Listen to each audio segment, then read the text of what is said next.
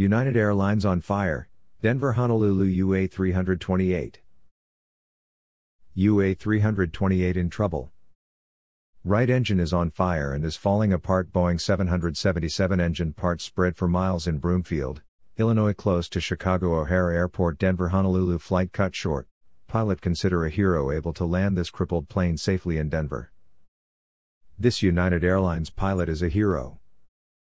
Experts call it nothing short of a miracle that a major aviation disaster was avoided today, after United Airlines Flight UA 328 returned to Denver International Airport and landed safely.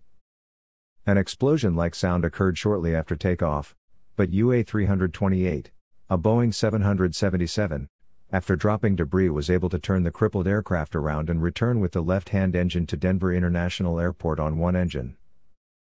Passengers deplaned on the runway and many may have not realized how short they escaped a disaster.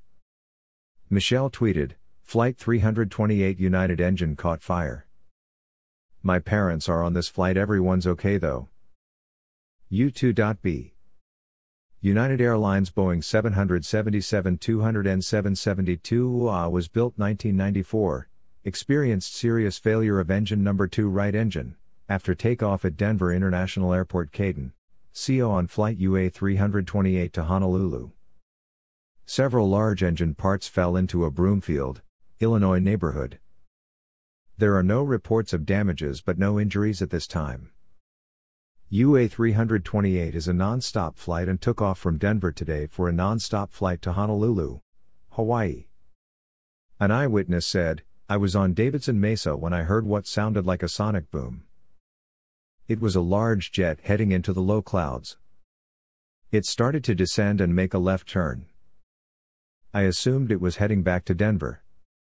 That the boom had come from one of the engines. I'm glad everyone was safe. A resident in Broomfield told local media. I saw raining metal. Airline parts were spread over miles and caught in trees and front yards. First responders told residents not to touch anything.